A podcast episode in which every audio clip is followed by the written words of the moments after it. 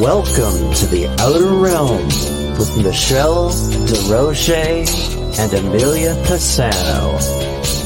Airing live on the United Public Radio Network, 105.3 FM in New Orleans.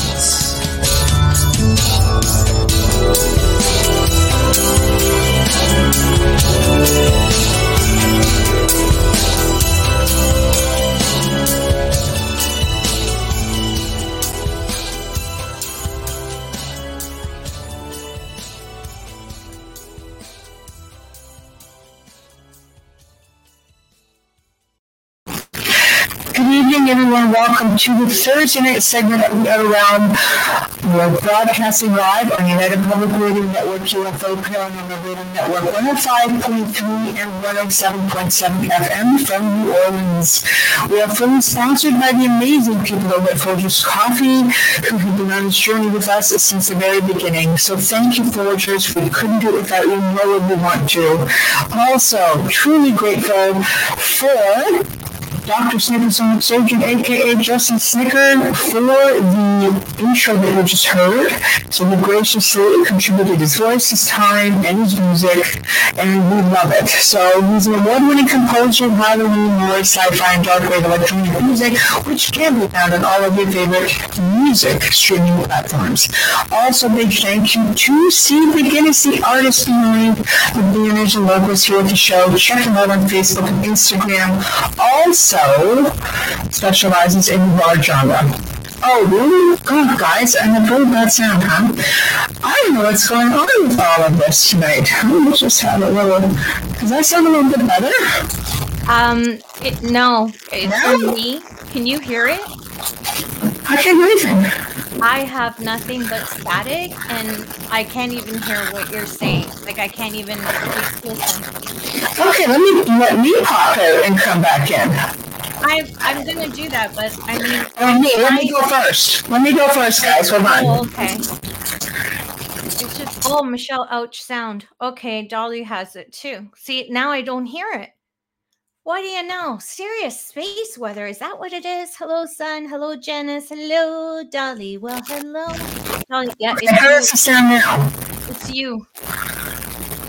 Oh, because when you went off, yeah, son says I'm fine. It's you. Dolly said it's you. Really? Is this is this in my? This is terrible.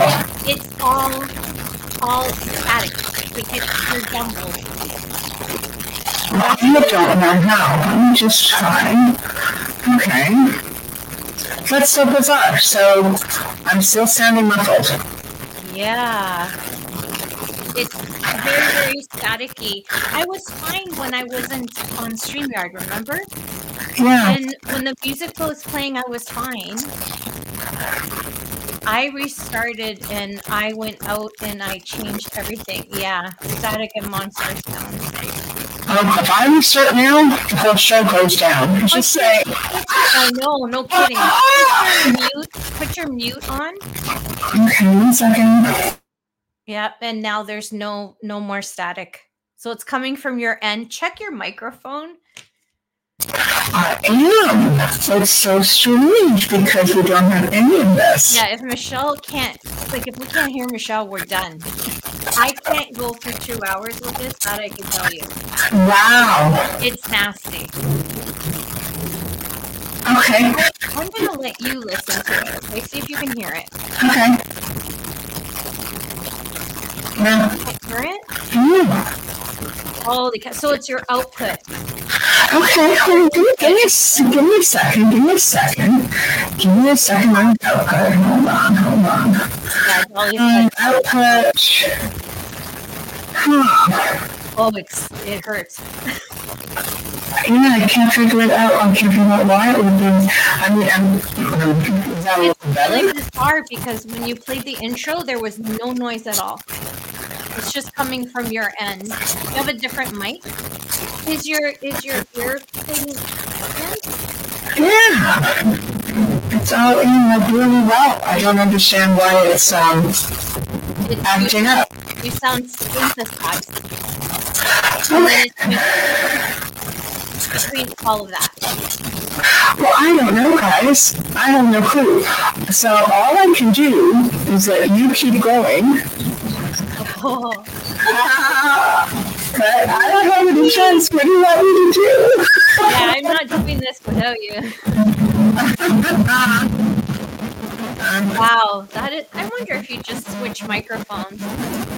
I'm gonna See what happens. sounds. I know it's like I had it too with my earbud before.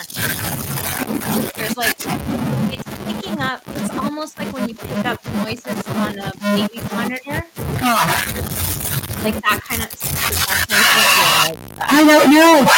Okay, all I can do is restart and come back in. So if you want to just keep talking, I'll message Patrick. Sure. Huh? Sure, I'll talk. I'll talk to everyone in the chat room. I don't mind. Go ahead. Okay, I'll, I'll be back. I'll be back. This show, so we can't do it without her.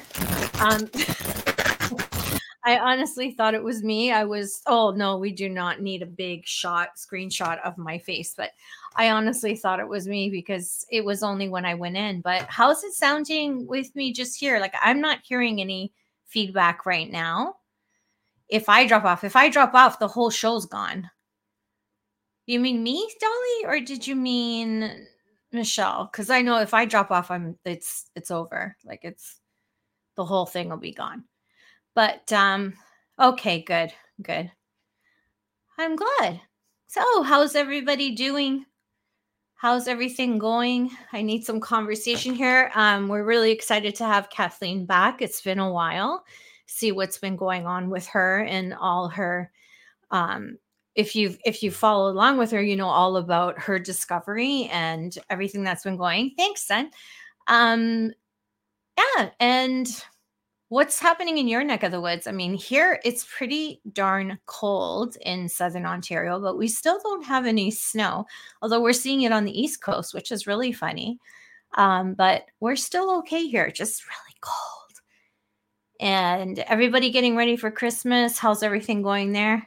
Aw, that's nice. You got to see your daughter today. How nice. That's good. That's why you were baking yesterday.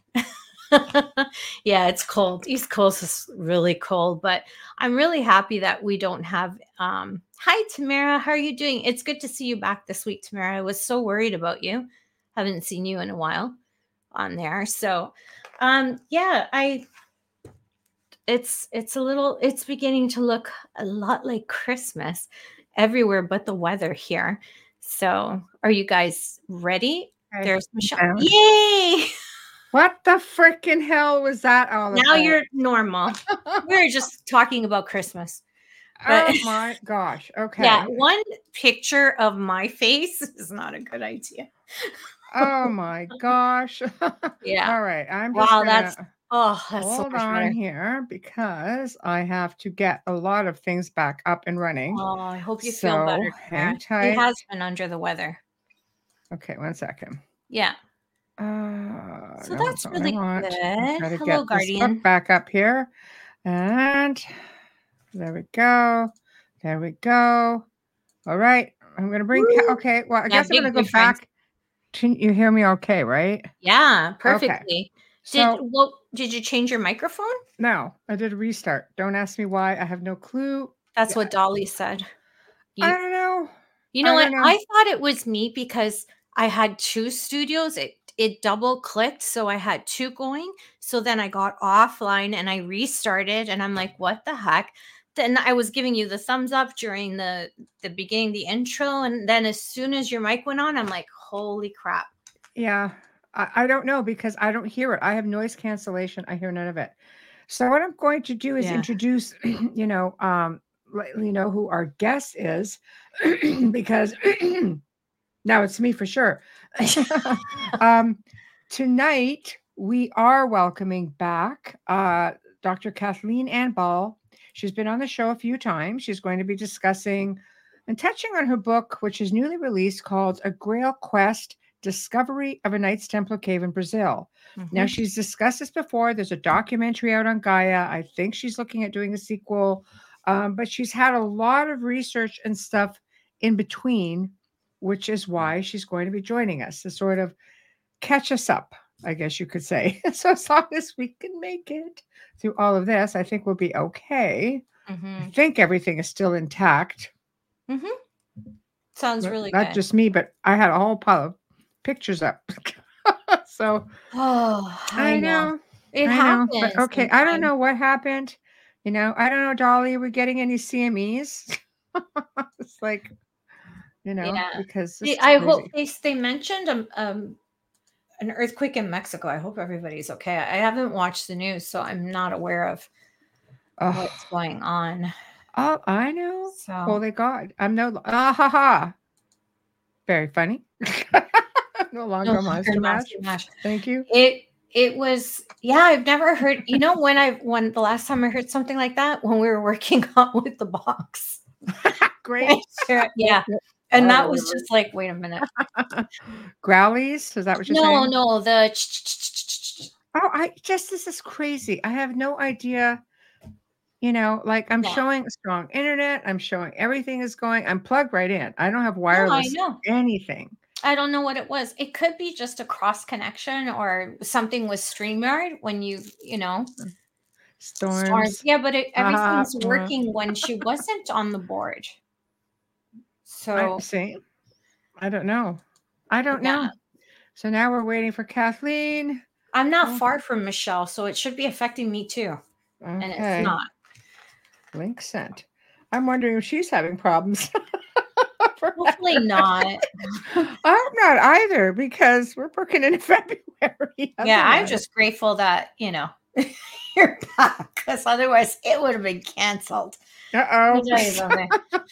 yeah. Well, because it's not like I can do anything from here. So oh.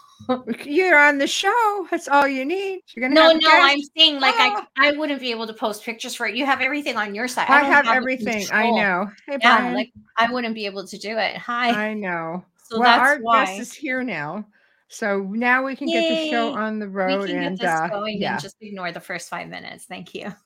Well, thank you. Thank you.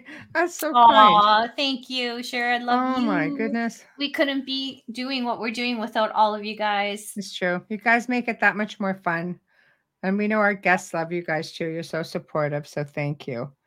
Uh, various earthquakes all over the place. Well, I'm just hoping it's not here or in uh, California with Kathleen. so once the show So go down one way or another. So You could drown, stick yeah, and here she You can draw stick is. I can draw stick people. That's it. Hi, Hi. how are you? Hi, Michelle. How are you?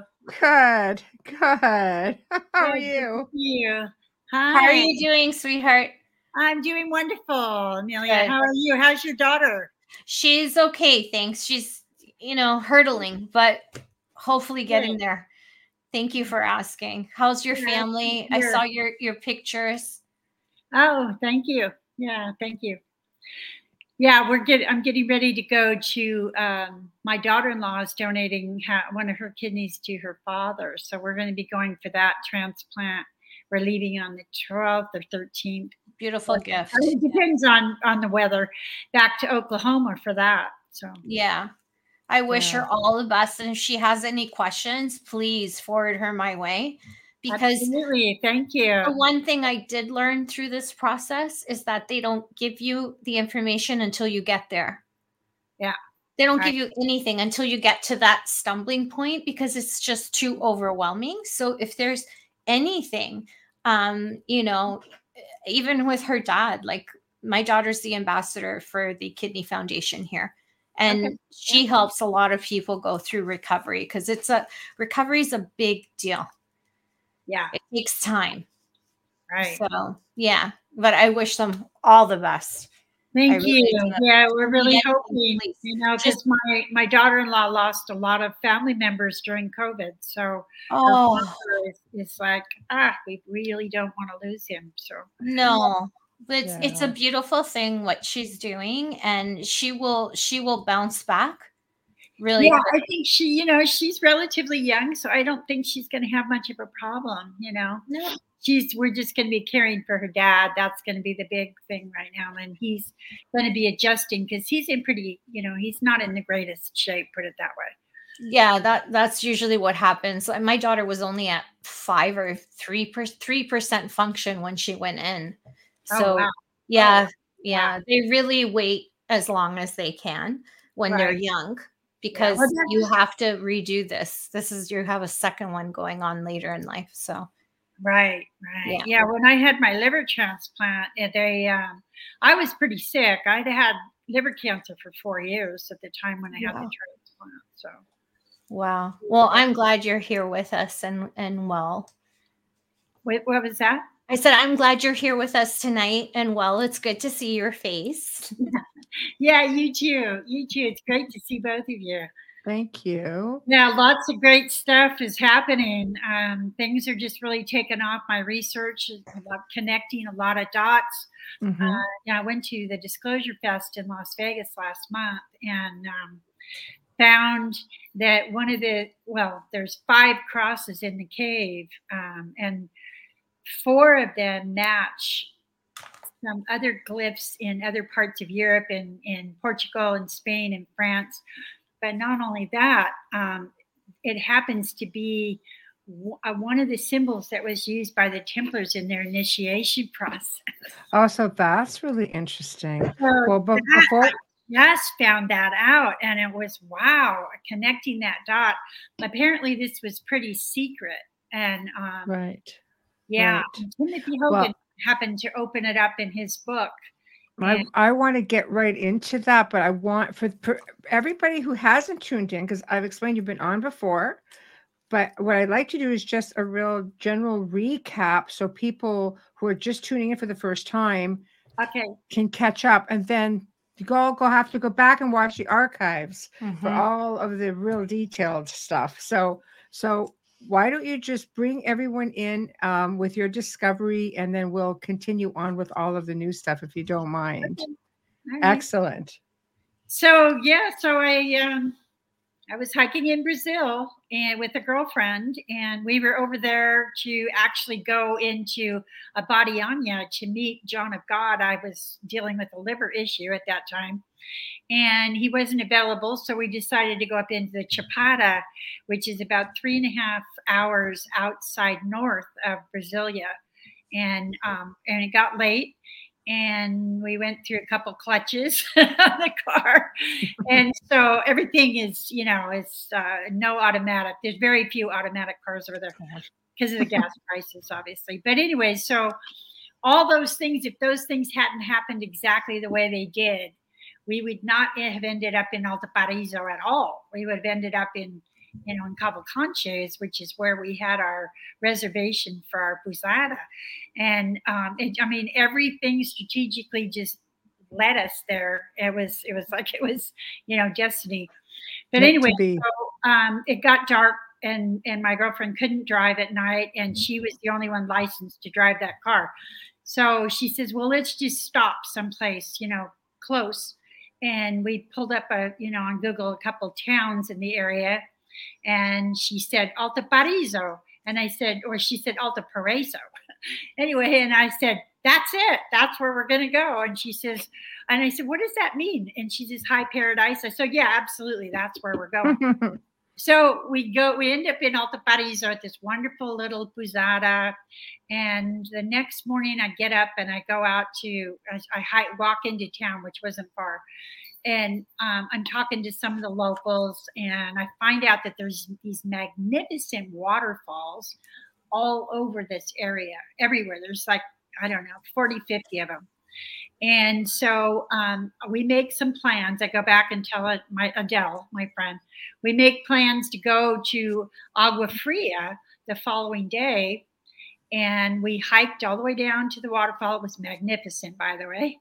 If you ever get a chance to go into this area, the Chapada National Reserve, do it because Do it. Mhm. there's nothing like it on the planet. It's just a magnificent area. So we Mm. come back up from hiking, and the owner of the, the camping posada, which is on that property, he asks if, if we want to see the adjacent property has a whole bunch of crystals all over it. And it has this crystal vein that is just running through the property um, about two and a half to three kilometers long And um, we said, yeah, you know, we'd love to. So he he gets a hold of the uh, the caretaker next door and hooks us up with the guide over there, and we we drive over there and we meet him, and he takes us on this trek about four or five kilometers down, straight down the side of the mountain. Nice. I mean, we're in the middle of nowhere. We're in the middle of you know 800 hectares of land, which is equivalent to about 2,400 acres, right? That's crazy. Just yeah. well, anyway, we get we get down about four and a half, five kilometers, and there's this crystal vein, and it's about a meter in height and about a meter in width. And it's just solid crystal, and it just goes all along through this, you know, Wow. this property. And all around it are probably hundreds of thousands of quartz crystals, different sizes from huge to smaller, you know, grouping clustered crystals. And just, I mean, there's just thousands of them laying everywhere. So he says, you know, you can pick up some and take them with you if you want. And so we do, we do, of course. Um, and then he, and it's hot, it's really hot that day. So he says, well, there's this little cave down about another kilometer or two down the hill. Um, you want to go over there and have some snacks and drink some water and just sort of, you know, refresh before we go hiking straight back up this mountain. And Right. of course, we agreed to do that. And we get up to this cave opening, which you can't even see it. You can't even tell it's there. It just looks like this mound. It's all really you see is it looks like rock outcropping. That's all it looks like. Anyway, we get to what turned out to be the mouth of the cave, and he reaches up the bushes. He lifts the bushes up, and I just, I mean, I literally, my mouth just dropped. And I said, Oh my God, what is a Knights Templar cross doing on this cave right smack in the middle of nowhere? in, Right. you know, in Alta of Brazil. And he starts rattling off a bunch of stuff. And of course, it's in broken Portuguese, and I don't understand a word of it. But I had to have it all translated when I got home.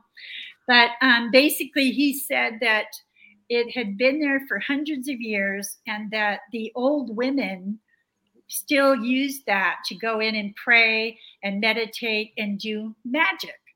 And I was like, okay. But how does the how do the Templars connect to this? And he didn't really understand. So that started it off. That was 2015. We couldn't get into the cave that was filled with bats and spiders.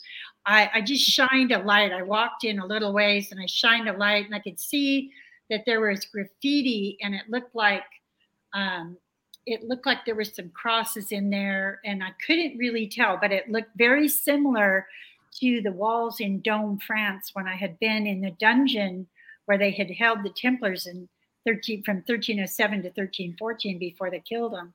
Mhm. The, the tool markings were almost exact, and the the crosses themselves looked very very similar. So I'm intrigued at this point. You know, I'm totally intrigued, and I can't wait to you know to get back and find out some more information about this cave and so I get home. We go we go to Abadiânia. That was whatever. That was an interesting experience, but um, I did not have a healing. I get home. Nine days after I get back to the U.S., my house burns to the ground, and um, all my everything, all my art, everything. I lost everything I owned in three seconds. It was Wow. Wow. wow. and uh, six and a half weeks later, uh, I have to have a liver transplant. Um, the liver cancer had finally caught up with me. I'm sure the stress of losing the house didn't help. Yeah, this was six and a half weeks after I lost my house. That's awful. Yeah. Gosh. Well, it was, it was the it was the universe redirecting me. I didn't see it at the time. I didn't really understand what was going on, but I had a dream the night of the fire. Uh, we went over to a cabin that we had over in, in El Dorado County, and that night I had a dream that I was in the middle of the fire, and I was watching everything I own being turned back into the subatomic elements, Hmm. and I was handed the gift of being able to take those elements and turn it into whatever I wanted to turn it into. Mhm. So Oh, that's okay. No, we love pets. we don't mind the pets. He's he's very friendly. That's That's okay. okay. We both so have anyway, dogs. So, this, so here this happened. You know, I have this this transplant and right after the fire, and then because of the anti-rejection meds that they give you, that are, are toxic. It turns out, um, it caused nerve damage, and I lost a lot of hearing. So I wasn't able to go back to the college to teach. I had been, I was an art professor for many, many years. And I wasn't going to be able to go back. Well, A, because I was losing my hearing, and B, because I had lost all my curriculum, all my artwork. I mean, I had lost everything. Mm. So um, I had a year. I decided to give myself a good solid year to recover from this operation and decide what I was going to do with the rest of my life. And um, I knew I was going to have to recreate my career and, and do something. So this cave just kept eating at me, and my girlfriend's ex, her my girlfriend's daughter's ex-husband was a was from this very close to the area in Alto Paraíso. And so he spoke the same dialect of Portuguese. That's typical cat behavior, though. I That's had okay. they knock everything down, right? You're sassy. Yeah. He's just channeling everything.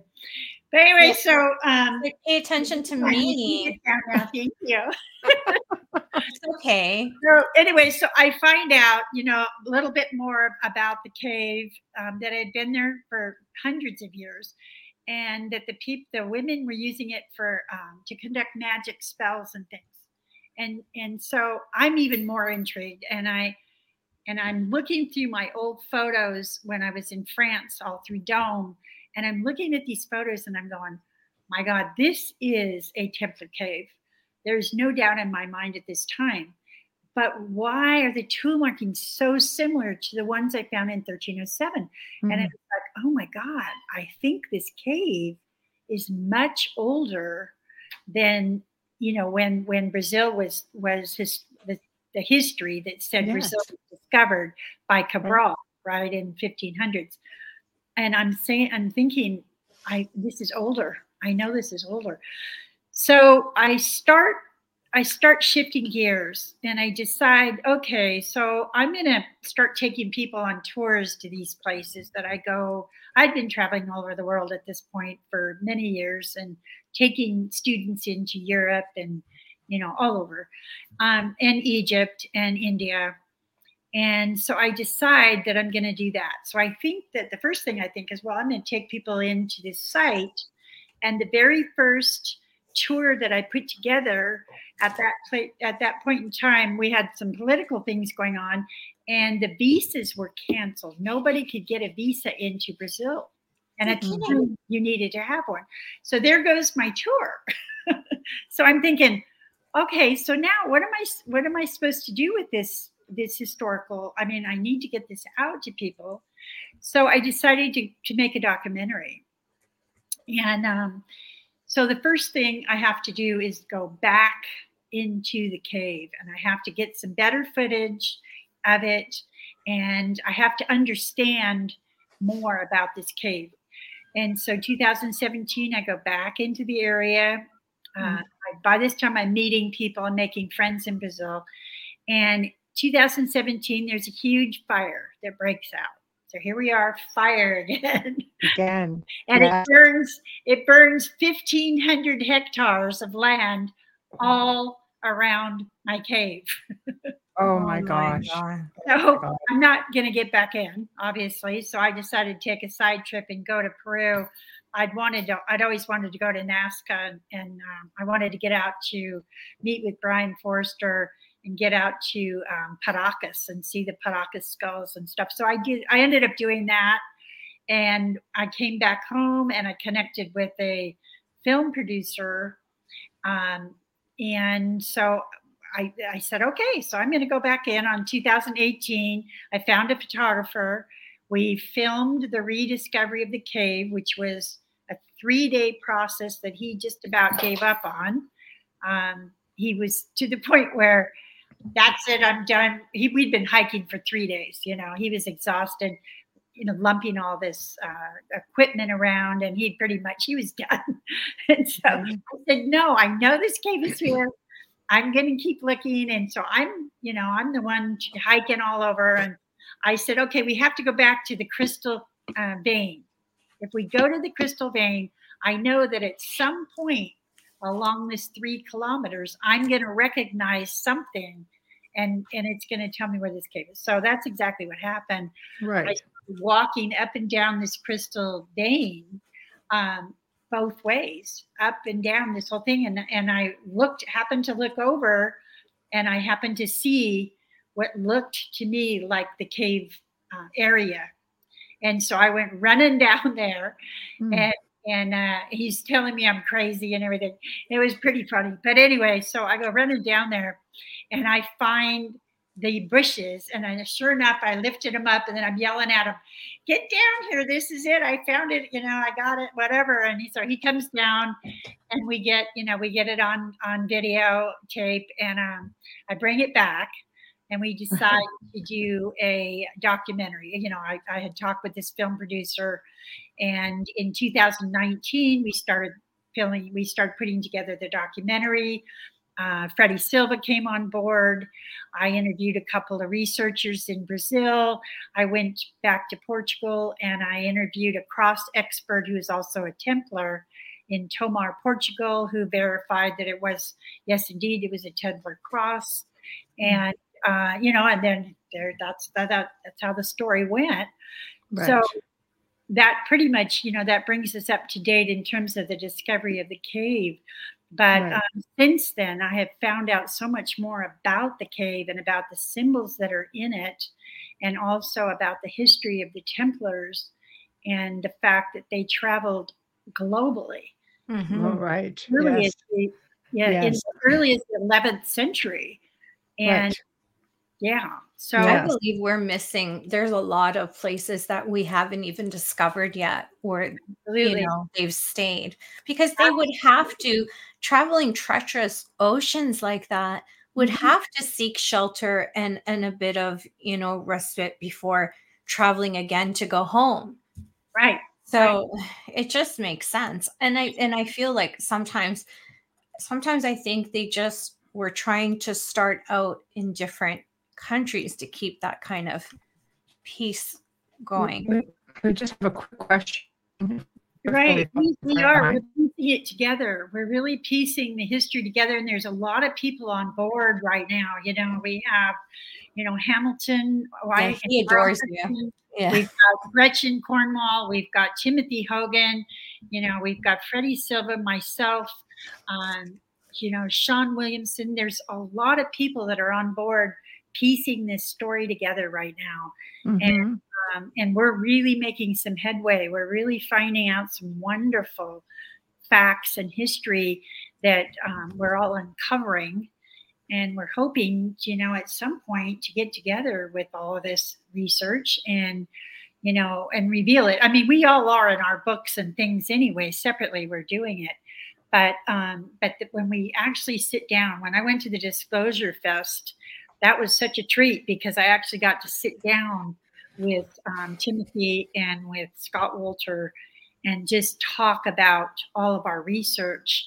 And, you know, this piece fits into this piece. And it really helped broaden, um, broaden the range of information for me and also gave me some pointers of where to look mm-hmm. and you know, who to talk to. So it, it's, uh, you know, it's just it's fascinating research. And like I said, going back into the cave in 2021 again was the last time I went back in there. Um, you know, and I was able to to photograph all of the symbols in the cave. And then that's when it really got interesting because I found those same symbols in Peniche, Portugal, in Tomar, in Spain, in Greece, and in Istanbul. Mm. So, and they're exactly the same type of cross. And then, like, you know, right. getting together with Timothy Hogan, I found out that that specific cross that has a triangle at the bottom mm. sig- signifies a specific initiation stage that is practiced and was practiced amongst the Templars and also the Masons later on. Okay, I'm just So- trying to see. Did you send me a picture of that by chance? Uh, yeah, the crosses, the crosses that I sent you, um, it's the ones that that are. It's a cross and it's got a triangle. Okay. like an upside down shield. I'm going to grab it right now just to show Yeah. people. One second. I'll stop the screen on this one. One second. All righty, here we go. And bam. This one? Right. Well, this is the Oh, one. mhm. Okay, this one here. These two are from Peniche. Okay. These two here from Peniche, Portugal. They are on a building, by the way, that was built in 1099. So we have reason to believe that these this particular cross, these two crosses here, literally are from 1099. Wow. The one on the left looks really familiar, Michelle. Well, it Right. looks similar to a little bit of the, the cross of Lorraine, a little bit, but it's got it's got Right. the uh, circle at the bottom and it's got the extra bar. So what do you Mhm. know what that one signifies? Um, you know, this this one on the left, I'm still doing research. And that's I'm going to be going back into Portugal. I had a trip um, scheduled for October, but as you know, we had some things happen Right. um, in our family that I wasn't able to of get. Of course. So I had to reschedule to February, and I'm connecting with the researcher there that has some old family records, Templar family records, and also um, these crosses. I'm hoping that he's going to be able to clarify the significance of this particular cross that, that I see on my left.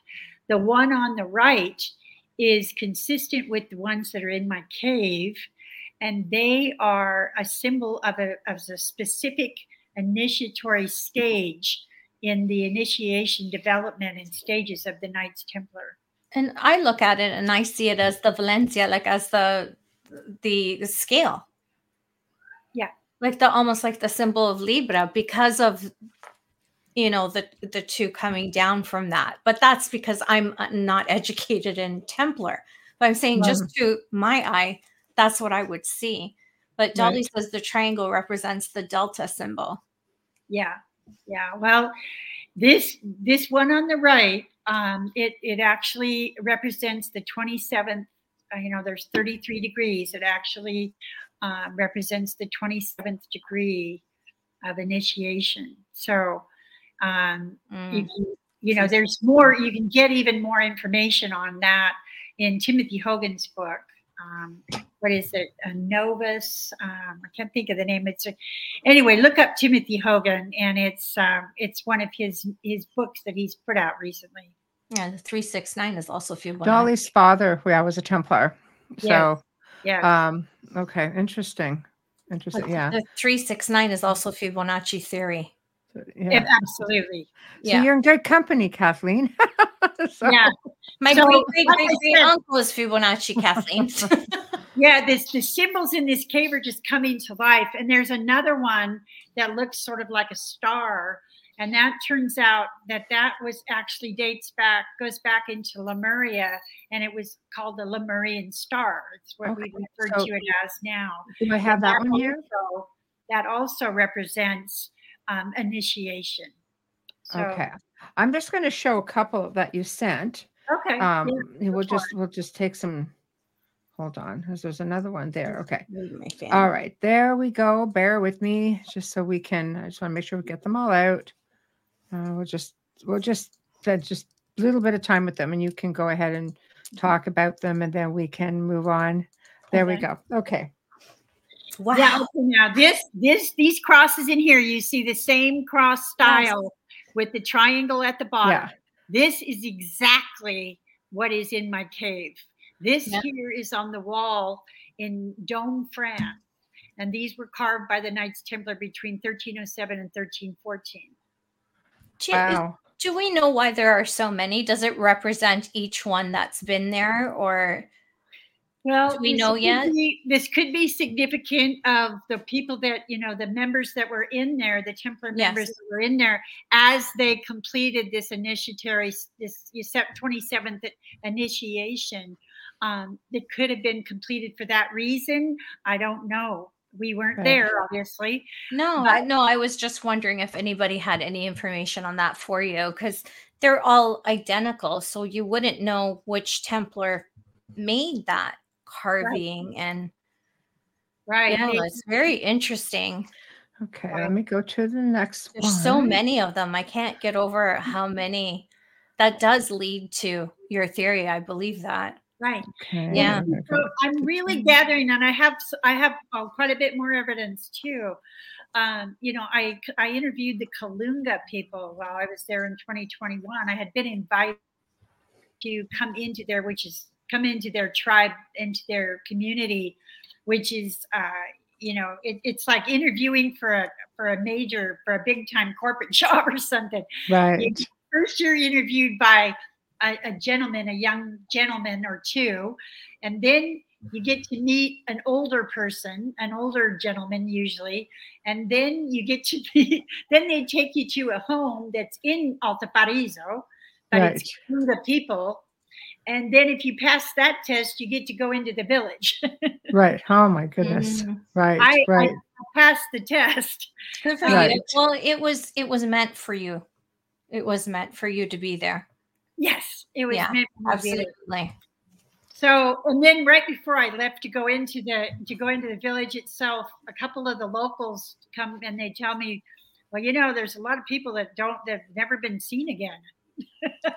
That's good to know. Oh, That's geez, just very comforting. Security. Thanks for that. Kalinga people, right? The Kalinga people, they were this particular village of people were from royalty from Africa, and they got off the, the slave ships just as they landed, and they ran. They took off and they went into Alto Paraíso. Not all the Kalunga. Some of the Kalunga were just escaped slaves that came into this area. Um, and guess where they guess where they hid when they ran in the 1500s? Your cave? Cave. yeah. not just that one cave, but they also told me there was other caves. There are more caves. Right. So the Of next course. time I go You back, couldn't possibly house all of them. yeah. So the next time I Yeah. go back, they're going to take me and show me these other caves because Oh, they're on their land in Cabo Concha. So, that's exciting, isn't So have it? you, have you looked into any of the caves? So- or are you so just this this what this does though is it moves my dates back to before the 1500s because they told me these caves had already been there when they arrived. These caves were there when they arrived in the 1500s. They used them for as shelter until they could start building their little villages and things and and they were in hiding. They were in hiding for several hundred years before the Portuguese government finally acknowledged them and gave them some land now. So There's a lot of um people, a lot of Portuguese citizens that immigrated to to Brazil. yes, That's Yeah. why the official language is Portuguese. Too. Right. So yeah, Mhm. No, I have a lot of. Portuguese friends that have family there. right. Yeah, and there's typically, you know, typically just about everybody that you talk to in Brazil has family in Portugal. That have to because it's the only country in that entire continent where they don't speak Spanish. They speak Portuguese. Absolutely. So so yeah, the rest of the country speaks Spanish. Right. it's the only one. It's the only South American country that speaks Portuguese. yeah. Yeah, I have family in Argentina, and I'm like, I look at it, and I'm like, Venezuela, Chile, everybody speaks Spanish, mm-hmm. Brazil. But I think it's, I think it's, it's um historic. It's just beautiful for Portugal Mm. It is. they have that. That's wonderful. I'm extremely It's curious about the amazing symbols you found. Brazil itself is just an absolutely gorgeous country. I absolutely love Brazil. I've been there like six or seven times now. I go back just about every year. I have friends there now. In fact, I have. I was just contacted by some people that want to build me a house over there. Nice. No, oh my gosh, they I want hope you that to comes stay. So Yeah, so um, it just may happen. Who knows? I may retire in Brazil. Good don't- for you. if I I, would. retire, God knows that that you know if I ever do retire. But Yeah, that's hard, but at least it's a nice place to retire. Um, how did you know about the symbols um, that trace back to ancient Lemuria? Because the ancient Lemurians were said to have made their way over to South America. Well, they it turns out I also have a, a, researcher that contacted me and wants me to come to this little museum in Peru, um, and he claims to have and he showed me pictures. He claims to have some chainmail and some Templar artifacts um, that look to me like they could be somewhere between 11th and 1300s. Oh, um, so there's there's every reason to believe um, that the Templars were probably traveling throughout South America. You have to remember that when they did finally announce the discovery of Brazil, they didn't call it Brazil, they called it Veracruz. And they told all the other monarchies in Europe that it was an island. And the reason they did that is because they didn't want anybody thinking that it was a huge, massive continent because they wanted the rights to it and they wanted to explore it which is what uh-huh. I believe they did. Makes right. sense. Right. Yeah, and right. and then and then we get to throw, you know, the wonderful surprise into the whole mix, and uh, I I found out on my third trip over there that my cave outside of Alta Valparaiso is actually a gold mine. Wow. it's a gift that keeps on giving. You need to start carving. Just like right. Well, it, fits, it fits into this scenario. If the Templars were going back and forth and mining gold, because what was happening in 1300s is all of the monarchies throughout Europe were broke. They had been contributing to the Crusades, trying to take back the Holy Land, and they were broke. This was the reason why King Philip the Fair went after the Templars to begin with, right? Mm-hmm. Because he wanted he owed him right. a bunch of money, and and he also wanted what they had. So yeah, he did. He wanted the land and everything. But yeah. Portugal, Portugal was not broke. Hmm. Portuguese king King Dinis in 1307 they was well- not broke. He was building.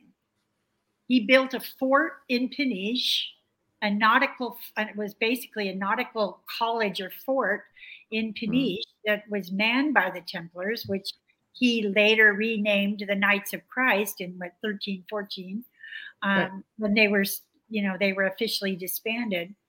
But he was still building. They weren't broke. King Dinis was not broke.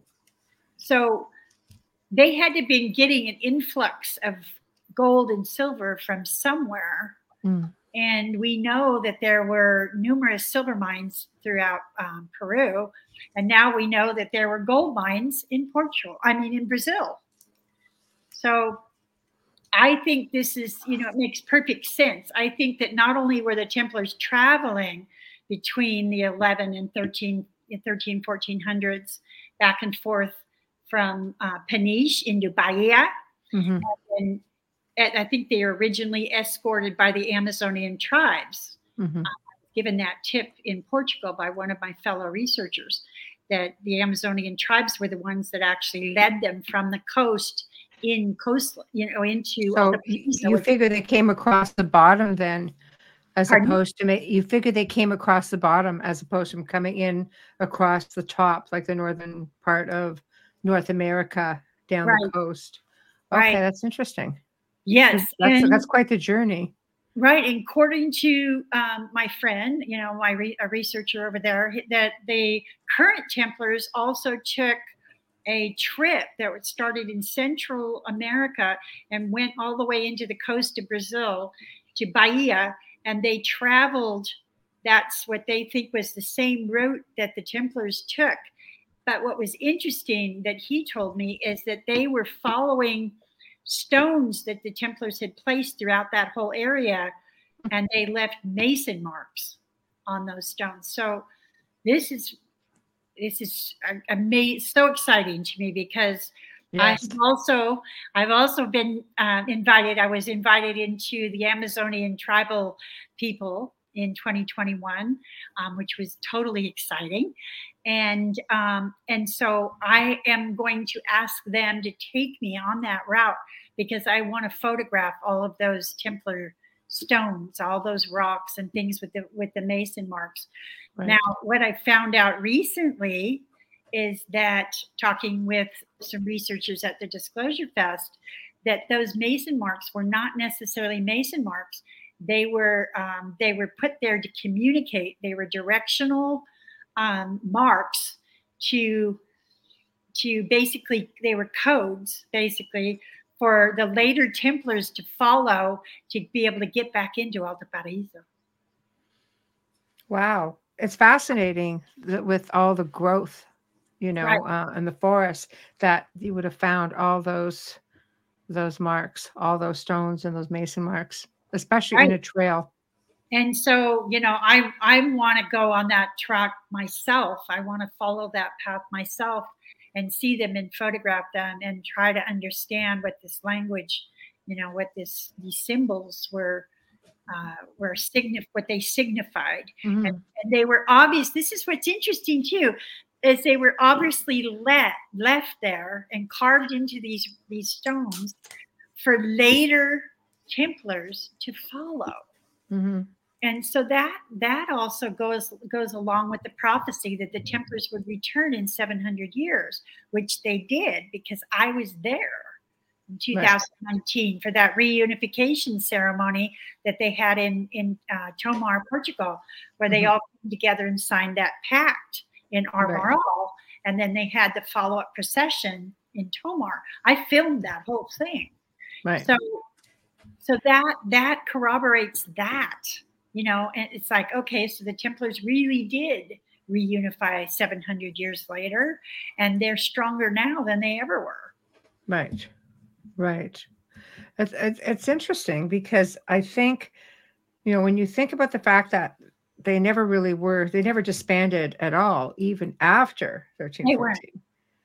You know, they I- were all, they, they were research that I going like way before. They were going way before what we were led to believe, you know, bringing five guys to the Holy Land. Come on. It just is not a thing Five know, guys doesn't they had all, sound they were already there as the hospitalers, right? And then Yeah. and then there's there was a whole Templar community in Portugal, and it's just being misled, is what I'm saying. Like you know, it's it's selective. We don't need to know. It's on a need to know basis. We didn't need to know, but now that all of this is coming to light, you know, researchers like yourself, Freddie Silva, especially. I mean, you know, 19 years in My writing gosh, you know, king of it. Templar Nation. Yeah. it's just like, come on. But things make sense. So now they can't really suppress the information because it's the evidence is starting to surface. yes Who's trying to keep it from getting out, though? Is it is it Uh, the Masons? Is it the Templars? Is it the Church? I don't know. Who is But it? Freddie found a lot when he was on the show. He really the templars a lot. always been they've always recognized uh, very similar to where the, the masons and the rosicrucians do they've acknowledged all religions and what i believe their ultimate agenda is to create a sovereign world where we are all you know accepting of each other and similar to what portugal you know the templar nation that the portugal that the Yes. templars created in portugal if you go into Portugal, there's still, you know, uh, medieval uh, festivals that are dedicated to all of the different nationalities, yes. religious backgrounds, economic Right. backgrounds of the people that created Portugal. And there's, I mean, you see Moors, you see Sufi, you see every Mm. kind of influence, you Islam, Mhm. you see Druid, you see um, Cathar, you see Yes. all these, yeah, you see all of these, um, you know, people that represent these different nationalities and groups that were all protected by the Templars in Portugal. They Mhm. had created the only country in Europe Yes. where right that that that kept the inquisition at bay and they protected these people that the church were calling heretics Mhm. Mm-hmm. No, um, I agree. Well, the Inquisition had its place. It did its damage for sure, but nothing like the rest of so, Europe. you know, I, I honestly believe that that's what their ultimate agenda is is to bring about you know heaven on earth whatever you want to call it um, the second coming whatever you want to call it but a, a time in history that is still in our future obviously because we're Yes. still doing all this crazy stuff Right. a time in history where we have harmony and respect for each other and can actually focus on our spiritual growth um, and on our potential, fulfilling our potential as human beings, as human species that have both a, a physical aspect and a spiritual aspect to us, so that we can actually, you know, we can actually fulfill that potential at some point. And I really believe that that's what the ultimate Templar agenda is. Well, they were the keepers, you know, of of lost knowledge, you know, from the old mystery schools. I mean, you know, when they were on that Temple Mount, they weren't just looking for artifacts. They were looking for they were looking for knowledge, and they found it, and they applied it, and they're still today the keepers of all of that.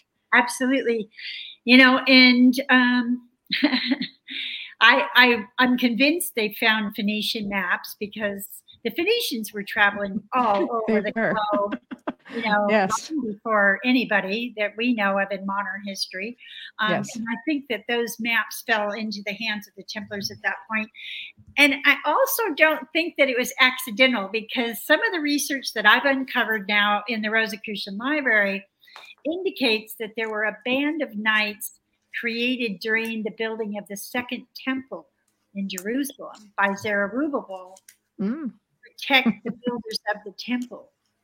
And what my research, this is why I'm so excited about going to Portugal. right. I think I may have connected at least one or more of the family as being descendants, the Templars that, that originated in 1040, 1090, by the way, I'll get into that in a minute, um, may have actually descended from original families that were knights from this order uh, that Zerubbabel put together in 600 BC. Mhm. So I don't think that they were over in the Holy Land blindly. I think that they knew exactly what they were doing. They were Absolutely. now. I think that Absolutely. they, they they had genealogy, and I think that they had oral traditions that were passed down to them. Yes. And I think they knew exactly what they were getting, what they were after over there. Oh, 100%. It didn't just start off with, you know, five knights that went in and you're trying to migrate, you know, hundreds and thousands of people across the Holy Land. Five guys can't do that. Nine guys state? can't Five guys can't get across town without stopping. well, they don't ask for directions. No, I'm sure it was a lot more than that. no, absolutely it- not. Who's going to stay in some broken down stables when they could have stayed in the palace? Exactly. You know, I mean, they were certainly invited to stay at the palace, but they Yes. requested to stay in the stables. Yes. Wow. Yes. No, exactly. Exactly. You know, there's there's just so there's so much that's out there and it's all starting to surface. And and, and there's some stuff that will be kept at bay that only a select few will be made privy to. And the time may come. I hope it's in, you know, my lifetime I do where that knowledge can be freely shared. But it, it's Me one of those things. Along with great knowledge comes great responsibility. I'm having a Spider-Man moment, you know. But but I think it's true. someone said it before Spider-Man. know, there's, you know. But Yeah, it's you know, just when when I was there during the procession, I literally, as I was walking down from the castle, the Convento Cristo, which was a Templar stronghold back, you know, back then in, in the medieval times, um, all the Mhm. way up through the Knights of Christ during the time they were Knights of the Christ. Um, while I was walking along with these Templars dur- through this procession down into town to the St. John Church, St. John the Baptist, and then finally, we ended up at the church dedicated to Mary Magdalene, by the way, and lit the cross. I was literally weeping because I was so, it touched me so deeply because I felt like something in me was being reborn along with everyone there mhm, was feeling the same thing because you if I looked into the eyes of these people, and by the way, there were both male and female Templars in this procession that's right. this was interesting and Right. when you look into their eyes and you just you could see the same feeling that i felt the same feeling that i was feeling that i could see reflected in their eyes this, Mhm. this just this tremendous joy for to be there at this time in history rebirthing the templars but not just rebirthing a templar you know band of, of templars but a global organization again, where they Mhm. were all there. They're all now working together towards a common agenda. And I mean, this was this was one of the most powerful events in my entire life. Mm-hmm. Mm-hmm. Of course. Yeah, I agree. I think, I think they were doing it way back then. I mean, so many people figured that all these different nations, these different countries were warring with one another. It's like, no, they weren't warring. You know, the Muslim Templars weren't at war with the Christian Templars. I mean, you read about the sharing of knowledge between them. I won't say you didn't have, you know, you if ev- ev- every group's got their, you know, their bad seeds, so to speak. But on an average, this information was all shared information. Absolutely. Absolutely. Well, you know, the, the Phoenicians did the same thing. If you think about it, the Phoenicians accepted people from all different walks of life and all religious backgrounds and all the same thing. You know, so this this had this was not something new. This was not, you know, this was an idea that had had begun in well, who knows where it began, but it was Mhm. practiced in Phoenicia, and uh, the Phoenicians practiced it, and the Templars got you know, obviously got these records. And I think that um, it went along with their agenda. And they probably studied how they went about it. You know, they, they probably did because they, they basically did the same thing. When, when they conquered the Moorish castles in Portugal, they turned around and then asked their brethren to stay and gave them land to stay in Port. I mean, yeah, in Portugal. And when I was in Sintra, I actually went to a memorial where Templars and Islam um, soldiers had been fighting. And at the end of the war, they were all buried together in the same memorial. I There mean, was- that was really powerful. And, Mhm. and what I was told is that once the war was over, that was it. All that hatchets were buried. People were given land. They all lived together, and that Mhm. in harmony. And that's the way it was. They also let the, the Cathars come in, the Druids come in when they were, and the Jews. Um, they let the Jews come in and protected all of these people that the church considered, you know, her- heretics. Mm-hmm. Mm-hmm. When I think back, I mean, I think you get little hints, you know, in different films that they put out there. I think it's all strategically done. But one that I I liked was The Kingdom of Heaven with um, Orlando Bloom about the Mhm. Templars and the Crusades when uh, Saladin took back, you know, the Temple Mount. And what I found to be very interesting was he basically has stated that everyone could stay and everyone would be protected and if they wanted to leave no harm would come to them and that was the templar way Right. It was. It was.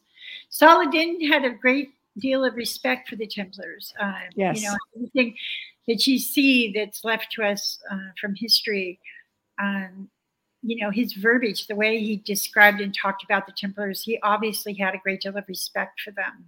yes yes but he had them in his in his own circle as well Right. You know i mean they they were very far and wide. The I think the fact that they made it this far and wide to me is what makes it so fascinating because you hear about them coming to north america.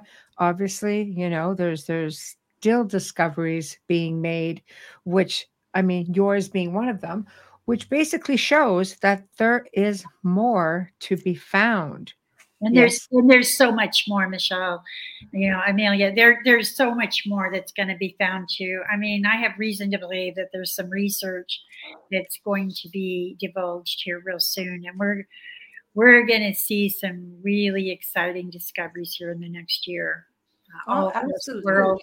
You know, just just in my own travels through India and into Istanbul when I was down in Cappadocia and Kuyu, down into the you know the tunnels. I saw numerous crosses and evidence that that showed me that the Templars were in that area. Also in Greece, and after talking with Timothy Hogan, I found out, you know, that yes, indeed. I mean, all the things that I have theorized and but not written about because I didn't, you know, I wasn't sure. I have, have all been corroborated now. Yes, the Templars did organize in Greece, and they went from Greece to Constantinople, which is now Istanbul. And mm-hmm. so those crosses and things that I saw that I believed were associated with the Templars were actually associated with the Templars. And, and, and Derinkuyu, you know, even sorry, even in this direction, I mean, we had the Duke's on last week. They are the grandchildren of Jesse James, and they were talking about Templars. About Jesse's connections with the Templars, yeah. Yeah, yeah. that, that wouldn't surprise me at all. Right? Yeah. Jesse James. Yesterday, Dennis Stone, Stonehenge of America, talks about the Templars. I'm like, wow. You know, this you is know, in the US. This isn't. Yeah, look at all the stuff that we found in North America that points to the Templars. I mean, there's a tremendous amount. So now we have India, we've got you know North America, South America, we've got India, we've got Turkey, we've got Africa, of course, we have um, Ethiopia, mm-hmm. we have several countries in Africa. You know, it I, makes sense I because that's so close to Jerusalem. You know, yeah. where are we going to turn up next? well, I would imagine any one of the countries in the continents of that side would have been touched by them to to see evidence of it through you know Canadian St. Lawrence rivers and into the US is is a little bit shocking still for me. Like it's a little surprising for me. I I want to see it myself kind of thing, you know? So I'm like wondering why were they here? So well, you know, the next film we're getting ready to uh to put this next this next film will be out. We're producing it now, and uh, I have the trailers out on my website. As a matter of fact, so oh, um, that is, it's going to be an exciting episode because I go inside the cave. I show all these things inside the cave in this next film, and I'm also uh, interviewing the Kalunga on tape, so that's going to be in the film. I go into the Amazon jungle and spend 10 days with the Kuin people, but they weren't the ones that actually guided the Templars. It wasn't their people that guided the Templars, but they knew of tribes that did. Mm-hmm. So they they were aware of these Europeans that had come in.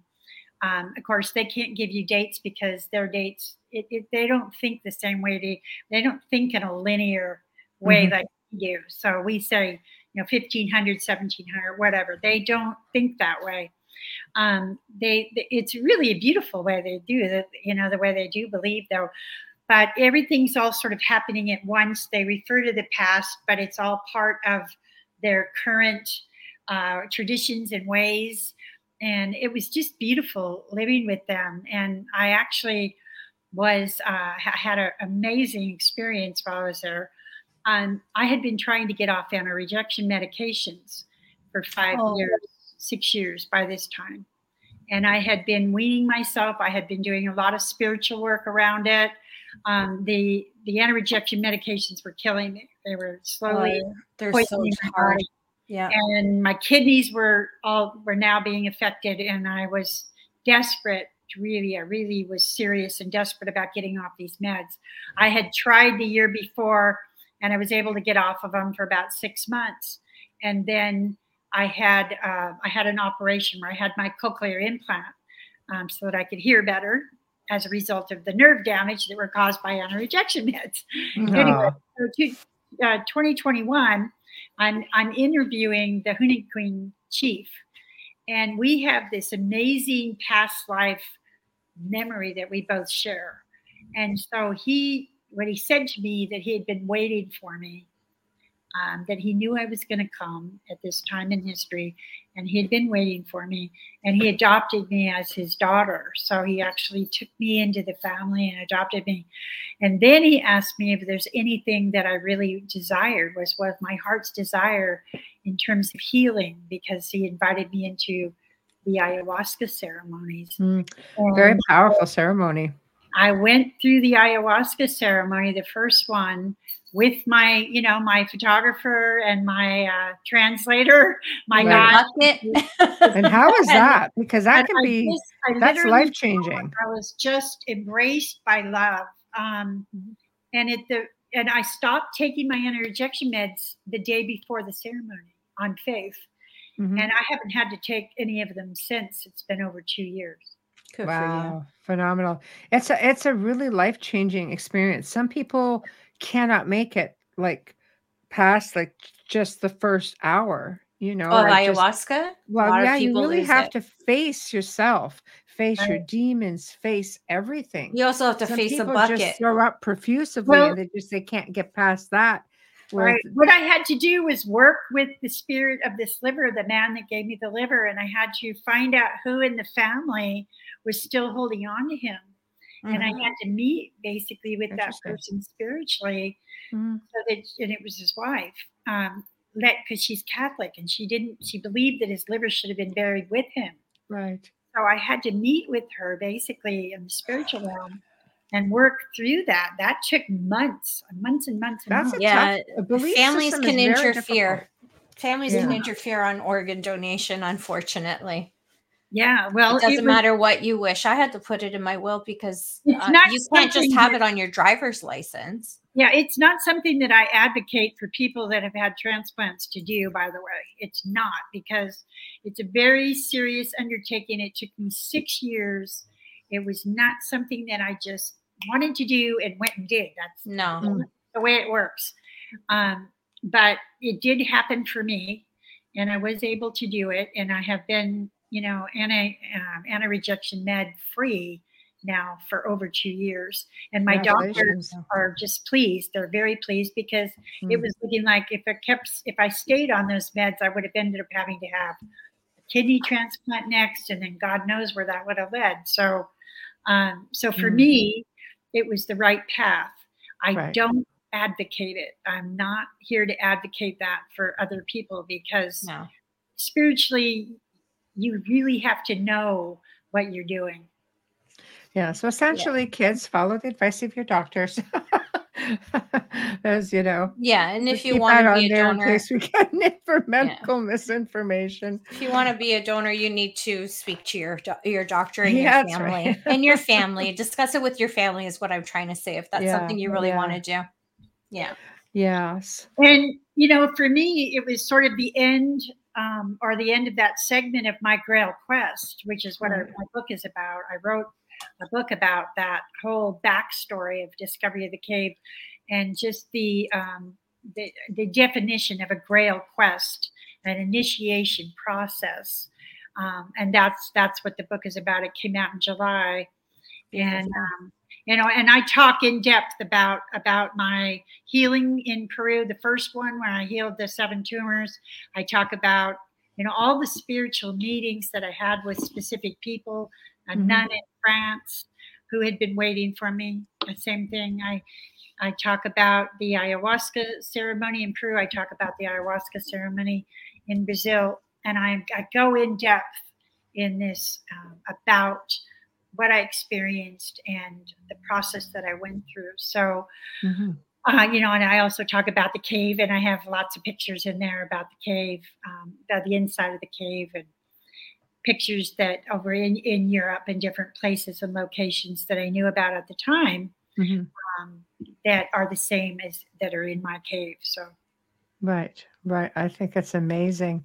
Mhm. So, um, you're working on the second documentary, yes. obviously. So, where, like, from this point now, do you get to go examine other caves? Have you Yeah. examined any other caves um, to see if this was something that was territorial or was it just an isolated cave? Well, I've been invited, like I said, I've been invited by the Kalunga back into the Cavalcante, which is where they, this particular tribe of people, um, this is where they own this land. Right. And I have been invited back uh, that they will take me into these caves. And so that's that's hopefully going to happen this next year when I well, your last show, you were talking about going in there with a metal detector. Did you get to do that? to, to get to do what? Do you remember uh, from on the last show you left off with? I have a metal detector waiting for me Oh, when I get back. I had a metal detector. Yeah. That's how I found the gold. By the Ah. way, I found out that there was gold there, and I gave that I gave that metal detector to the Kalunga as a gift. Aw, Um, yeah, that's Oh, fantastic. that's I- beautiful. I'm yeah. glad you got to do it. I was wondering how that went. Mhm. Yeah, So- one thing one thing led to the next. You know, this has just been this ongoing this ongoing quest. You know, Yes. that keeps getting bigger and more exciting. And you know, the more I look, the more is revealed, and the more questions that I have. You know, That's always the way. Now, did, did the people in the area ever find artifacts? Like, do they have anything stowed away or anything they were able to show you? Have artifacts ever been found? No, the, the what the Kalunga told me, um, the reason I'm not finding artifacts is because they took everything that was everything that wasn't, you know, part of the earth Right. um, to survive. They repurposed every single thing they found. They um, traded the gold through other people, a lot of the gold um, to survive right. they were they were desperate you know they were desperate to survive and uh, so I, I completely understand but there wouldn't there's no, nobody's going to find i don't think we're going to find any artifacts i think the only thing we're going to find is um, you know the symbols in the caves unless there's a cave that nobody has found yet Well, um, maybe. I mean, templars in in europe that believe that i am going to find the treasure right. So you figure that they buried it there. I mean, some cave systems are very extensive, so you never know. right What what happened to your Templars? Do you did they just sort of, you know, blended in with the community and remained like they didn't leave? absolutely yeah i do believe that they they blended in with the, with the, the locals you know they're basically the, the the order itself had been dissolved in 1314 so they were no longer bound by their vows of chastity Mm. so they um, i think at that point they they married into the locals they the little the ranch that was just below the cave probably 10 kilometers below the cave which is actually in a yeah, borders in a little town called Moinho. Um, was actually the locals have told me that that was actually a templar property. And that's where i found that mill wheel that matched the one in tomar and also matched the one in sintra. It was exactly the same. Um, and those are both early uh, 12, 1300s Wow. Europe. So, this property, and the woman has a sluice box on the property. so, that's that's crazy. Do you think you'll find a cemetery where th- they'll have the symbols? No, I didn't find any symbols on her land, but then I didn't really search. You know, I just, I only went into the areas that she allowed me to go into. So, you know, Wow. Maybe Well- next time you'll be able to get into more. okay, I have to hold that thought because we have to do a station and sponsor ID. yes. It's that time. I know. Yes, because we haven't had enough technical difficulties tonight, the two of us. So, yeah, it's the end of the week, kids. you are listening to The Outer Realm with Michelle DeRoche and Amelia Pisano coming to you live from the gorgeous city of New Orleans on 105.3 and 107.7 FM radio, as well as Roku channel. And hopefully by the new year, we'll have some news for you. And that's all I can say. Our special guest tonight is dear friend, and of course, special guest and expert and artist and beautiful and everything magical. Dr. Kathleen Anne Ball is with us, and she's giving us more information and details about her mysterious Knights Templar cave in Brazil. And we shared some pictures too. So I suggest if you're hitting audio, you might want to, you know, if you're just tuning in, wait for the archive and watch it on our YouTube channel so that you can participate because we love a good show and tell here at the Outer Realm. Just saying. If you're just tuning in and you missed it, don't worry about it. Just stream us on any archives. I mean, stream our archives rather, sorry, on any platform you normally use. Simply search United Public Radio Network and then look for The Outer Realm with Michelle and Amelia. And you'll find all our archives there. And you can listen to the previous shows with Kathleen as well. So don't forget to share us there either. And um, we're coming up on our 400th episode this month, Michelle. 400. And only because of the wonderful people at Folgers Coffee for your continued support. Thank you so much for sponsoring our show from literally day one. And that was in 2020, I believe. And we are heading to four years with you. And we are so grateful and we deeply appreciate all that you do for us. Our fabulous banner and promo media is a horror illustrator. I am so tongue tied today. That's enough. Seriously enough. what a rough day. Uh, we want to give a big shout out to Steve McGinnis. He is a horror illustrator, a fantastic artist, and it's not just horror. So if you like his work, and who doesn't? You can check, uh, you can contact Steve. He creates commission pieces as well, and he can be found on all social media platforms. Loving our intro because we do. And we love the man behind the intro. Thank you to Dr. Snick, the sonic surgeon. Justin Snicker is an award winning composer, a vocalist, and a musician. And you can also find his music on Amazon, Bandcamp, any platform that you stream on. Check him out. He's fantastic. You can find Dr. Snick on Facebook and Instagram. And as I've said before, he posts the coolest little videos with his music. They're so phenomenal. And if you are doing stories on Instagram or on social media, search Dr. Snick and you can use his clips for your stories. They're a lot of fun and we just love his music. Now, if you're watching us on Facebook Live or YouTube, please make sure to give us a like. Hit that subscribe button right now if you're watching us on the Outer Realm YouTube. Hit subscribe and like please and thank you. And don't forget to share us with your friends and family. And we're back. Yeah. So uh, I'd like to address this one. um, yeah, well, Kathleen did a documentary on her um, discovery of the Knights Templar Cave in Brazil. So it's on Gaia. Is that correct? It's still on. Yes, Gaia, it's still on Gaia till the end of the year, and um, and then we're going to see what we're going to we haven't decided exactly what we're going to do we have a couple offers and some options so i'm just not sure which way we're going to go with it but until december 31st it is available on gaia tv um, you can also stream it on amazon and um, yeah and it's it's the brazilian templars mystery and it's uh, you know we we just hit a 100 what was a 107 no 579,000 100 something views. Beautiful. Good for you. Congratulations. And there is Beautiful. nothing like a great historical documentary around the holidays to watch with your family. It really is. It's it makes for great conversation, keeps you from fighting with half of them. And it's just phenomenal. Like who wouldn't want to sit down with their family and watch that?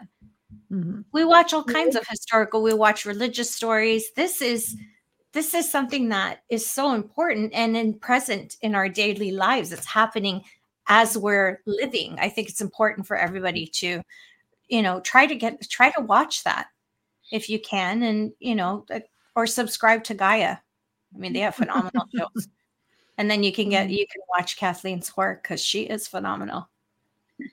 Thank you. So what's next? What's next well, for you with all of this?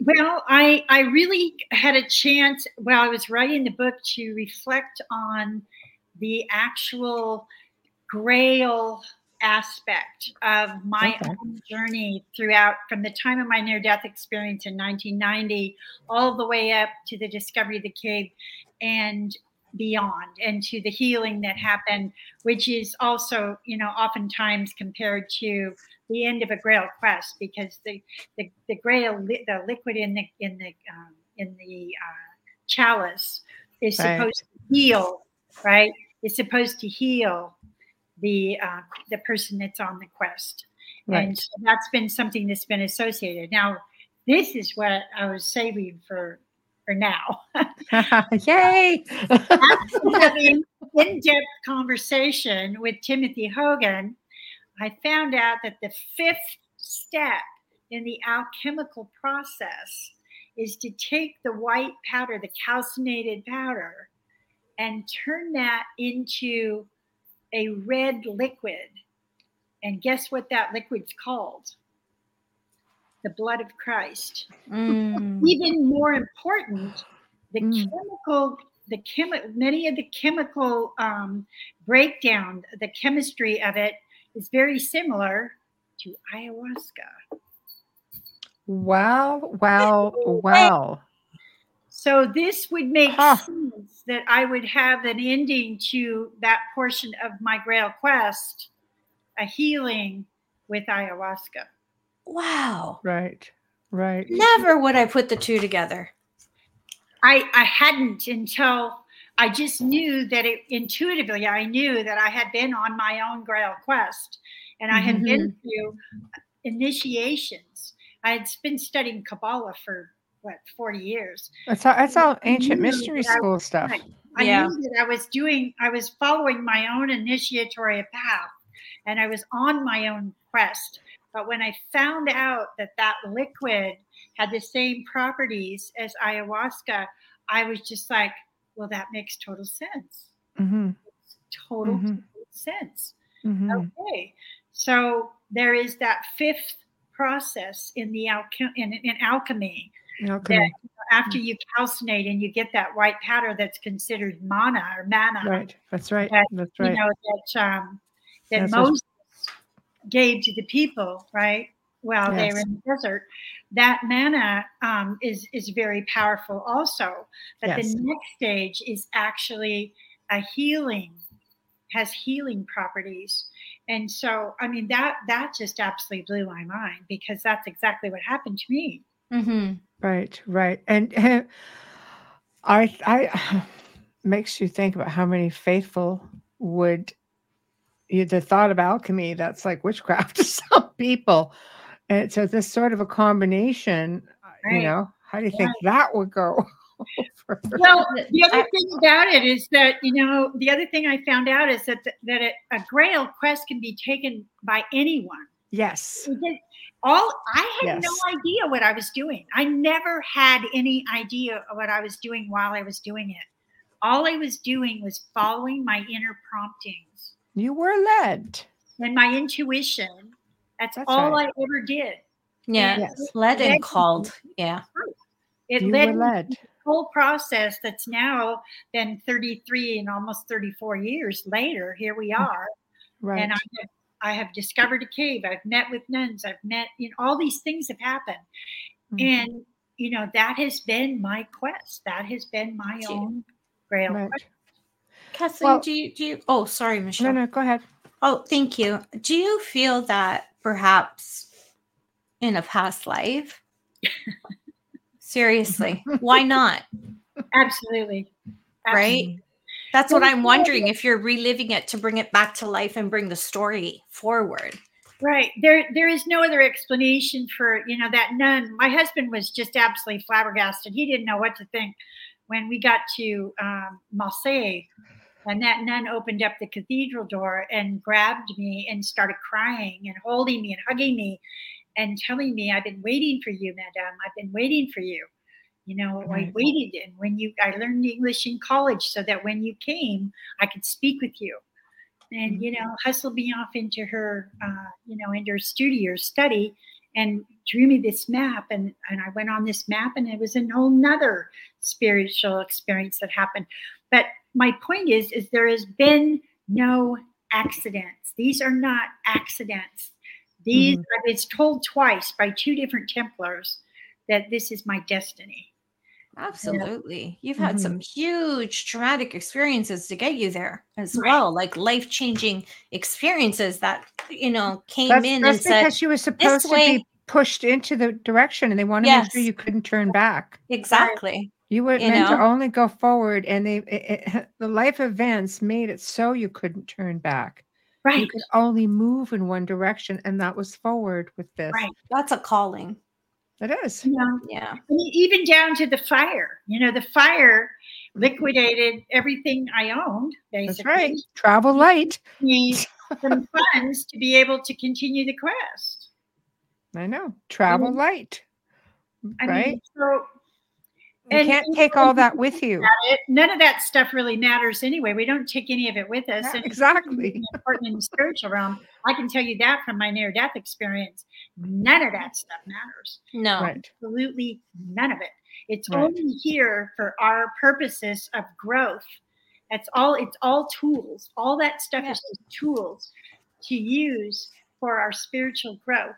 And some fun. things. And as we achieve things, if we have we put a goal ahead of us, we have to jump through certain challenges and certain hoops.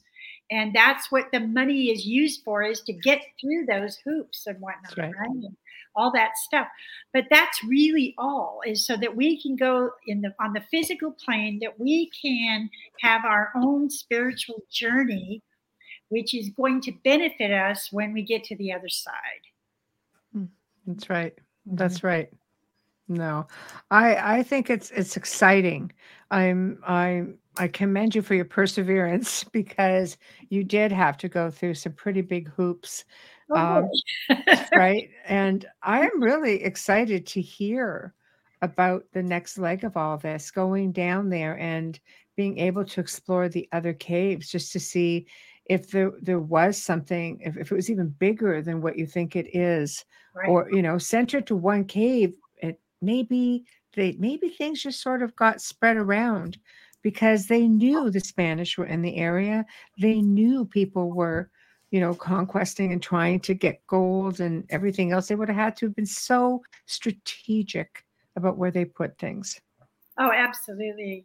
You know, I mean, I would not be surprised one bit if, if I if I found that you know a, a portion of the treasure. Personally, I think it's been dispersed in different parts of the world. i agree I don't think that any of it was buried. I don't think it was buried all in one place. I think that these that things would have been silly locations. Absolutely. Negligent too. Yeah.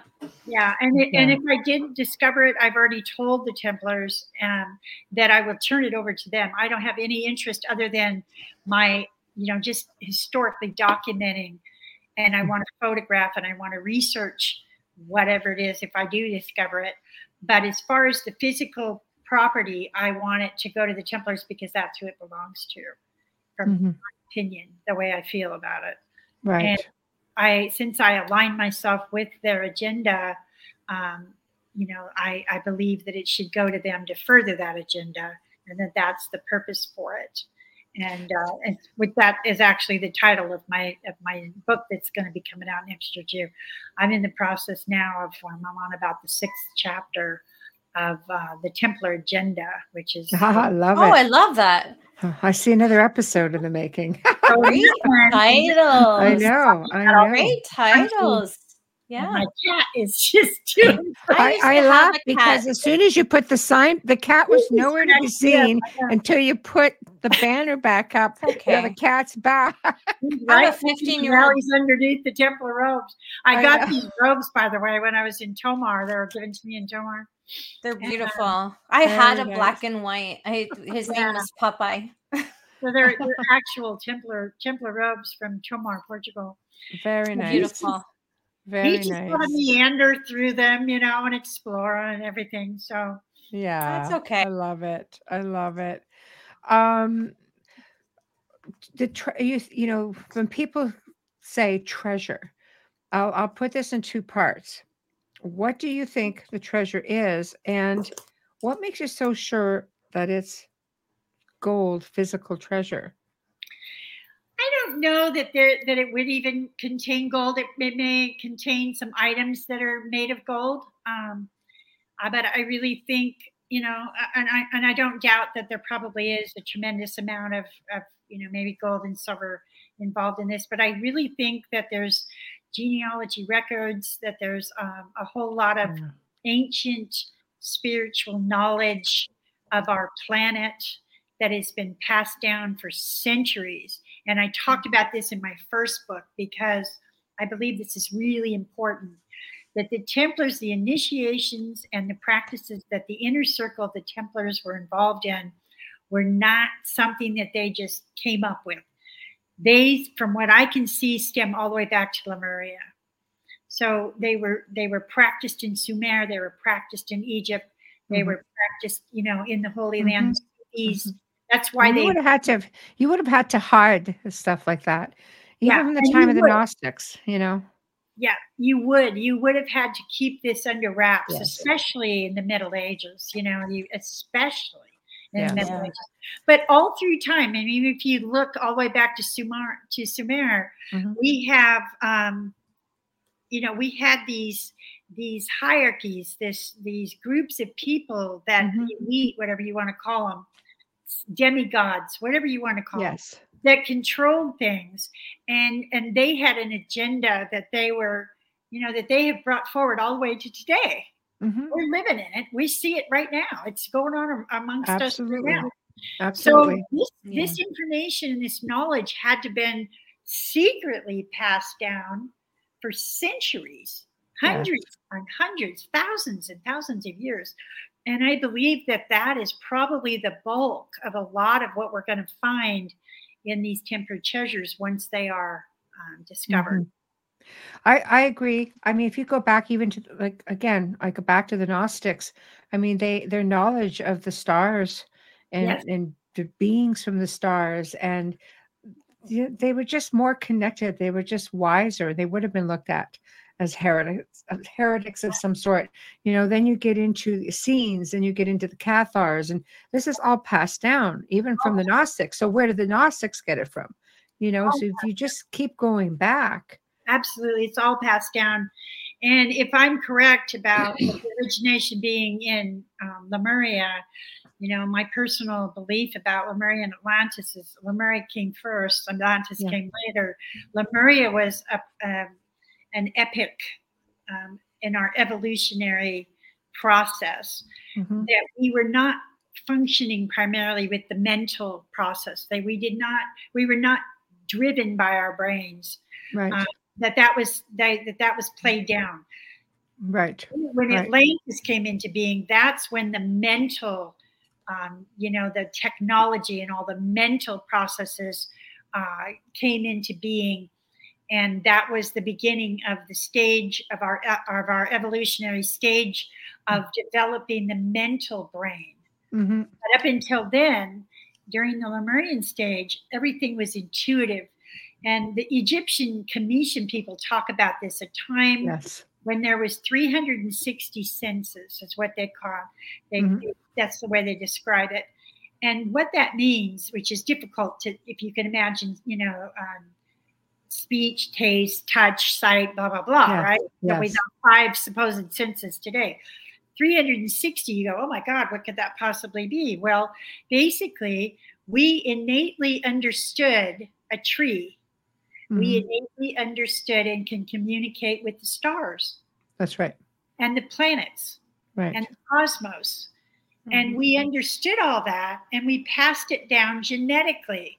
And this is what I believe our DNA holds hmm is the memory of all of existence from the beginning of three-dimensional reality. Absolutely. I mean, even now, there's so much, you know, they're doing researches on ancestral imprinting, you know, just just like you have this urge, you know, oh, it must be a past life. Or maybe it's just ancestral. Right. Yeah, because if your uncle can draw and all of a sudden you're an artist, it runs in your S- genes. Similar. Absolutely. You know, Yeah. so um I, I think it's it's fascinating. It- it's mhm. definitely It's passed down. And we talked thought. about this before. You know, I have Yeah. On my father's side of the family. So my mom's side. I Yeah. had the Templars in my genes, and so do you. Yes. We talked Yes. about this. You have to think, okay, biologically. I was in my mom's womb with already she she had me. I was in there with her eggs, my eggs, and my daughter's future eggs. They, Mhm. It goes back, and that has to have something that carries through. hmm yes, It has to. yes. So, a uh, couple, one question, one comment. Um, they could have very well have had that knowledge that King Solomon had Absolutely. used. I, I totally agree with that. That Yeah. they did have the knowledge of King Solomon. I do believe that. Yes, yes, Uh, yes. Yeah. and and- question. Oh, go ahead. Again, that goes that goes that goes to the evolutionary stages. With each evolutionary stage, we're going we're coming into a new one now. Um, but with each evolutionary stage, we have abilities within that realm of the evolutionary stage that Mhm. will help us or assist us in achieving you know, the fruition of that stage, right? Mhm. So Mhm. during Solomon's time, there was a lot of magic that what they called magic. He was right. And a magician, basically. He was a magician right. who stood um, not only you know the the what they call the white uh, practices, but the dark also. Of course. well. Understood because he was a perfect balance of those. So I, was I get that. Yes. Right. So he was able to command demons. He was able to um, do a lot of things. Now, see, these things I believe we were able to do freely in Lemuria. We were able to manipulate, you know, rocks and stones, and and that's where I see, you know, when we see in Peru, we see these huge stones that are so well. We see it all over the world. together. I know you can't even get a thread through it now. They're so close together, you can't even get a piece of paper, Exactly. right? Exactly. And I personally believe that they were softening the stone. Right. to- Ah, yeah, very interesting. Absolutely. I believe that they had had understanding of the like I saw in my dream with the fire. They had such an ability and understanding of the elements, the subatomic elements, that they were able to change them.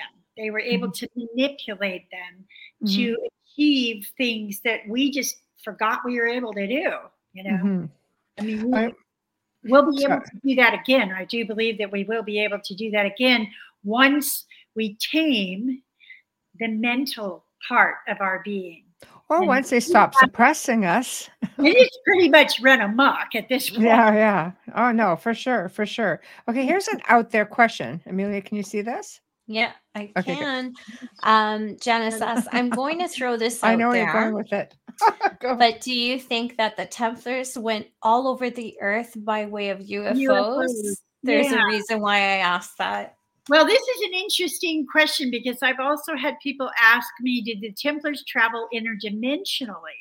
yeah. And there's some, you know, there's some, um, there's some people that believe there's some uh, research that points to the fact that the UFOs, that many of them are popping in and out of dimension, That's correct. time time zones, right? That's right. Now, if the Templars had this ability, I don't know. I'm not aware, and I haven't had any research um, that has that has proved or showed me that at all. Not I so guess it, it I think it would depend on what knowledge are they caretakers of. Yeah, I, I'm open to all Mhm. possibilities. That's how I work. I Right. have it all open until I start seeing facts, and when I start seeing evidence and facts, Of then I start piecing something together. Of course. I just I just recently, as a matter of fact, this is really interesting. Um, I always believed that there were UFOs. I always believed that there were people from aliens, whatever you want to call. Them. And when I was a child, I used to go out in my backyard and we had this swing set back there. And I used to ask the aliens to come down and get me as long as they could bring me home by dinner so I didn't get in trouble. right? well, they never did. They never did. Can't miss a meal, family. So I started doubting the fact that there might even be UFOs, right? Well, last year I was driving home from my daughter's on Highway 9 in the Santa Cruz Mountains and I saw my first UFO. ah, congratulations. First that you know of. That you remember yeah You may have. Yeah, you may have. Well, we're heading up to the top of the hour. So this is a part where you promote yourself. What do you have coming up? How can people find you? How can people find the book? And so on. Well, they can find me on the website at uh, www.templarsinbrazil.com. You can also uh, find me on YouTube, um, Templars, also a the Grail Quest um, YouTube channel. You can find me on TikTok now, on Instagram, Templars in Brazil. Uh, I'm on LinkedIn, and I also have two Facebook pages the Templars in Brazil and also Kathleen Anne Ball. And Okay. another thing I wanted to bring up is my book is available on Amazon. You can also order it by contacting me through any of those venues and ask me to send you a book. And I will send you an author's signed author's copy, which will be a couple dollars cheaper than what they're selling it on Amazon.com. So, um, anyone who wants a signed copy, that's the way to do it. And like, and then the film is out, of course. The Templars in or the Brazilian Templars Mystery is out on Gaia TV, and the next film will be coming out next year. And my next my book, The Templars Agenda, will also be coming out next year. So Woohoo. Well, you That is stay in touch with us and you let us know when all this is coming to play and uh, you come and share all that information with us. We'd love to love to hear all about it. Yeah, well, when we get back from Portugal, I'll definitely get a hold of you because I know there's going to be so much more. We should have Hamilton join us as well. He Yes. just adores you. Yeah. We'll make it a Alright. party. we'll well, it's it a been party. wonderful to get together with you again. I just love, I just love talking with both of you. Anyway, it's just Aw, thank It's you. so much fun having you. You're just I such a joy. to your show. Aw, thank you. We You're love just having such you a on. joy. We love like thank you for sharing all the information like so many great updates and you know we're just so excited for you to be able to continue on and make these incredible discoveries and and it's fantastic that you're sharing it all with the world because it needs to be shared. That history needs to to get out there. So um okay um okay the website. Okay what is it kathleen? They want me to put it in. Templars in Brazil. Is it what what's the name of the website? Templars in Brazil? Uh, the website is, yeah, it's, it's uh, www.templarsinbrazil.com. Temp- in Brazil. It's an easy one to remember. And which one? Well, they're asking. Somebody asked me to put it in chat, Yeah. so I'm putting it Oh, on all the platforms. there we go. Yeah. Everybody's got it now. So, yeah. It's Yeah. on seven different platforms. So I will be in touch with you. I will send you some links and please keep in touch. And um, Absolutely. we will do this again. I wish you both uh, a wonderful, wonderful holiday. You as And, well. You as well. Yes. You're you're in our, our thoughts and you're in my prayers and I I pray everything goes really well and for your daughter-in-law as Well, well. Thank you so much. Yeah. And same to you. Same to you. Thank Nana. you. I keep her in my prayers as well. Thank you so much, Kathleen. Yeah, we've been staying in contact. You've been a great support. Thank you so much. You're very welcome. Hi. Thank you, Kathleen. wonderful night. Yeah. Have a good one. Good night. Good night. Bye bye. Well, time to sign off, guys. We've had another terrific show. That's like a double whammy this week. So thank you all for tuning in. You just make it honestly, you guys make this so much more fun. So thank you all for tuning in. Big thank you to Folgers Coffee for sponsoring tonight's show. Big thank you to Justice Snickers, Sebert Guinness. Huge thank you to Dr. Kathleen Anne Ball. Wow, what an incredible journey that she's on. And I hope she just finds everything she's looking for. In fact, I will wish it for her. Oh, So love her energy. Tomorrow night, we welcome back Deborah Thunderbeat. And Tomorrow. she, she's just Next oh, not tomorrow night, next Wednesday. God, I think it, I was looking at where it says Wednesday. Anyway, next Wednesday. Uh, Yes. De- Deborah comes I'm like, back. I'm not going to be here tomorrow. I know. Deborah returns and and she's going to be talking about the 22 DNA strand Oh, activation. she's fun. Yes. Open up, get ready for some really interesting stuff. This woman is amazing Oh, yeah. to start with, but this is what she's known for. Yeah. and this wait. is something that you're not going to want to miss. Thursday night, we welcome for the very first time Nicole Magic. it says I had to have to look at the name. Um, so her little her write-up is she encounters or she's encountered with extraordinary occurrences in her life or the encounters sorry. Um let me just start that over. The encounters with extraordinary occurrences in her life sparked a profound desire within her to assist individuals in reshaping their connections with themselves money and others ultimately enabling them to attain the level of success that they aspire to achieve. See december guys lighthearted month did you know it's all happy so lighthearted month you know we might throw in a kind of like a spooky or two because you know it's the Outer Realm we have to do something like that with you know, Daryl. but with next week- just a little bit. yeah it's been pretty lighthearted and fun so Yeah. um that's what you get to look forward to so i hope you all have a terrific weekend and we will see you all next week thank you and good night